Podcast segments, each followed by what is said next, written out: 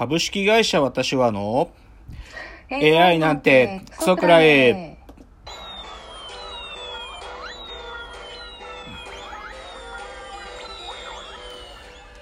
群馬が生んだ怪談時株式会社私は社長の竹之内です帰ってきたカルチャーオンチ3代目アシスタントの吉峰です。えこの番組は大喜利 AI を開発する株式会社私は社長の竹之内が AI のことなんかお構いなしに大好きなサブカルチャーについてサブカルリテラシーの低い社員に丁寧にレクチャー。言い換えれば無理やり話し相手になってもらう番組です。ということで今日は第79回の放送です。79回でいよいよ来週は80回目なんで、えっとです、はい。毎回その吉峰さんは、えーえー多分第10回で1回経験してると思うあのこの切り版の時にはスペシャルで AI のお話をするというのが決まりになってるので、まあ、来週はちょっと AI の話をしたいなと思うんですけど、まあでも今日はちょっとどっちかというとそれの前振りになるような話も今日あるかもしれないですね。でまあちょっとそのオープニングでですね少し告知といいますかあのお知らせではい。あのまあ長らく作っているですねあの新しい AI サービスであのも妄想 AI トークペチャクチャというのを作っているんですけれども、はい。あのそれのデザインをですねあの先週の先週末かな？新しくなって、あのまあ、作品というかですね、まあ、AI と作る作品、まあ、要は妄想ある人とある人の妄想トークっていうのを、まあ AI と一緒に作れるサービスなんですけども、まあ、その作品をより作りやすくなったと。でさらに自分ご自身が作られた作品にこうタイトルをつけるという機能なんかもつけたりしてるのでこうよりなんていうかかっこいいかっこいいっていうかふざけたものがより一層作れるようになったというサービスがちょっとデザインが新しくなったのでぜひ試してみていただけると嬉しいですというちょっと告知でした。はいじゃあまたいつも通り今週のラジオエンタメライフですけれども少しゲームの話をしましょうか。はい であのですね、僕はまあこのラジオでもたびたび言ってるんですけどももうゲームをかれこれ卒業してもう10年近く経ってたんですよ。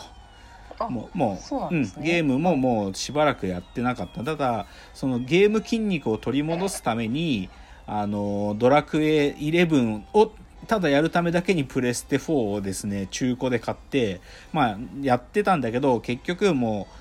なんていうかな攻略サイトの奴隷と化していて もう攻略どサイトがの指示通りにもうひたすらドラクエを進めるってことでなんていうか結局ゲーム筋肉がまだ回復してないんですよ。ただですねこの夏もうねとにかく話題のですね一作品があって、まあこれもみんな僕が言うまでもないんだけど「ゴースト・オブ・ツシマ」っていうね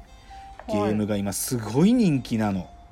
知らないです。あのねこれ超、はい。あの設定が最高で鎌倉時代にさあのうん。元寇ってあったでしょ？モンゴルの人たちが。蒙古襲来。はいはいはい。そのあ。元寇でで対馬にねで対馬って本当にもう一番そのモンゴルの人たちが一番最初に乗り込んできたところからもう、はい。なんていうか地獄だったらしいのね。でその対馬でモンゴル人たちと戦う侍のゲームでですっげえ、またレアな。そうで対馬自体のもうその日本の昔の風景が超綺麗で、っていうのをあってでそれがめちゃくちゃプレイステーションのそのストアでプッシュされてたから僕もそのプッシュに負けて買っちゃったんですよ夏の初めぐらいに。うん。けどこれ僕やりだしたらなんかてかまあ忙しかったしなんかやれる時間があんまなくってまだ買ったんだけどやってないんですよ。うん本当に最初のムービーちょっと見たぐらいでまだ全然やれてなくってただこれもうみんなが最高最高って言っててもうほとんどの人大概もうクリアしてるタイミングなんだけどなんかすごいすごいって言ってるからちょっとこれね今やりたいんだけどやる時間もちょっとまだ作れてなくてただゲーム筋肉がね回復してないから俺でもできるのかっていう心配もあってちょっとゴースト・オブ・ツシマ早くやりたいなっていうのが一つ目。それすごいのは景色が綺麗なんですか？うん景色も綺麗だしね設定っていうかゲームのねストーリーとかうん。あとなんていうのゲームのその仕組みとかもすごく秀逸なんだって。なんかへー。なんて言ってたかな？誉れって概念があって、まあ、要は侍っていうかね、まあ、てたった一人で巨悪に立ち向かうからさこう、うんうん。どっちかっていうとこうダーティーな殺し方とかしなきゃいけないんだよ敵を。後ろから行ってジュッとか、だけどその誉れって概念があってあるらしいんで僕はやったことないんだけど、で正々堂々と戦ってると誉れが高くなってくるらしいんだよ。えー、すごい。そう。で昔の先祖とかがでああんまりにも後ろからとか殺してるとそのなんか「お前はせ侍だろ」とか言われたりするんだって、うなんかなんか夢枕に立つ先祖がそういうこと言ってくるんだって とか他にもねいろんなすっげえ面白い要素がいっぱいあってして歌を読んだりもするの。なんか俳句っていうかあ和歌か。和歌そう。だからねそれかなり面白いらしくてあちょこれやりてえなと思ってるっていうのが一つ目。はい、はい次。えっとあーこれはねどっちかというと、まあ、告知にも近いんだけどあの文化庁メディア芸術祭のあのーまあ我々3月にそれをエンタメ部門で優秀賞っていうのをいただいてで 9, うん9月にそのやる科学未来館であの展覧会というかその、うん今年度の受賞作品のあの展覧会があって、まあ、それがあるんですよ。で、うんその展覧会を前に少しそのトーク対談イベントとい。うかあの通常はその会期中にそのライブ会場でそのトークイベントをやったりするらしいんだけど、まあ、今年はこういう状況なんで事前収録した映像を流すんですって。うん。でそれの収録がね、あのー今週の月曜日の夜夜にやって、うん。あのー AR3 兄弟の川田トムさんとあの、うん。ライゾマティクスリサーチの社長がしあの斉藤さんとお話ししてきました。えーすごいじゃないですうか、ん、まあでも川田さんとはあのもともとあの知り合いっていうか名刺お食事も行ったことあるうんうん。関係なんで、あの久しぶりにお話しして面白かったですよ。うん。で9月のね中、まあ、それこそ9月18だったかなその科学未来館でのあの展覧会が始まるタイミングであのオンライン上であの配信されるらしい。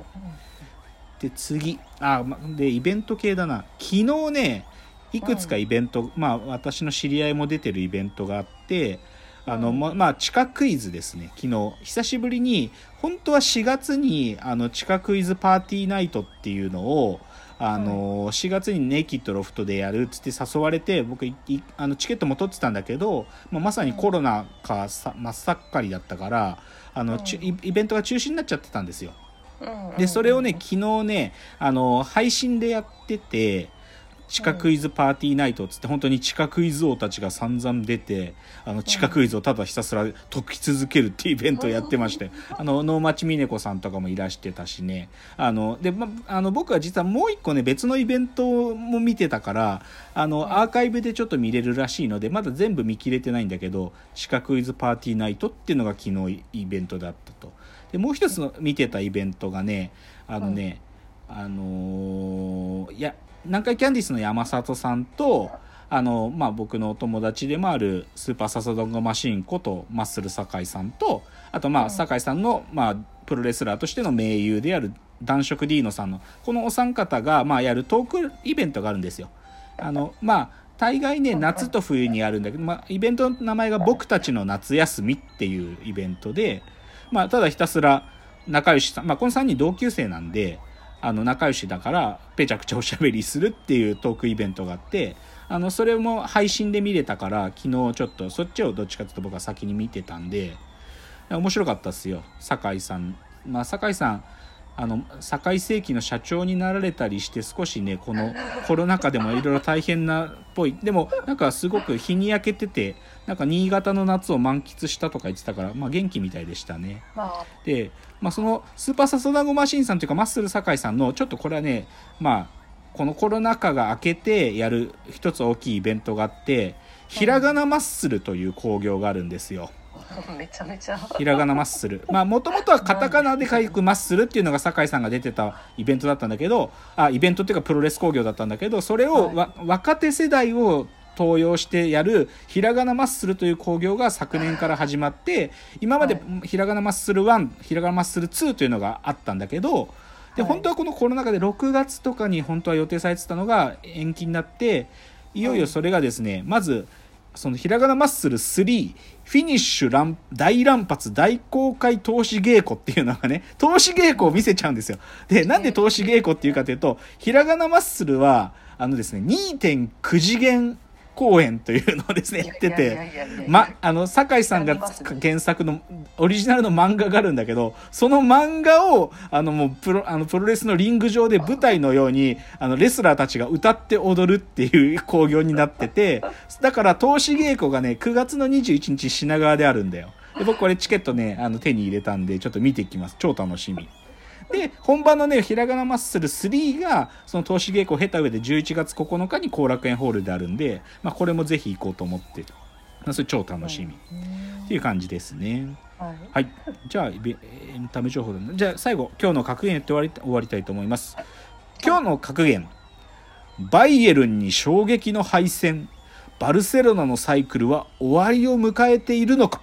ちゅうね。これちょっとショックだったんだよな。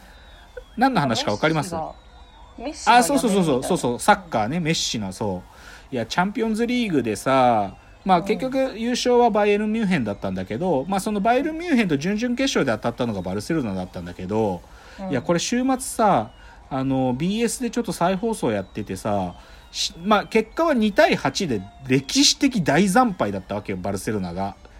ででもねでもそのスコア以上に結構ショックがあってやっぱりもうメッシがダメだみたいな顔してんの。キャプテンマークつけてんのに、前半が終わった瞬間にもうメッシが、ああ、みたいなもう、キャプテンがそんなことしちゃダメだろみたいな感じしてて、で、まあ、で、しかもそれが、試合が終わった後、まあ、いよいよメッシがバルセロナ辞めるっていう話も出てるからね。まあちょっと2000年代入ってから栄光の時代が長かったけどまあ一つのサイクルが終わるかなっていう感じじゃないでしょうか。じゃあ次のチャプターでコーナーに入ってまいりたいと思います。はい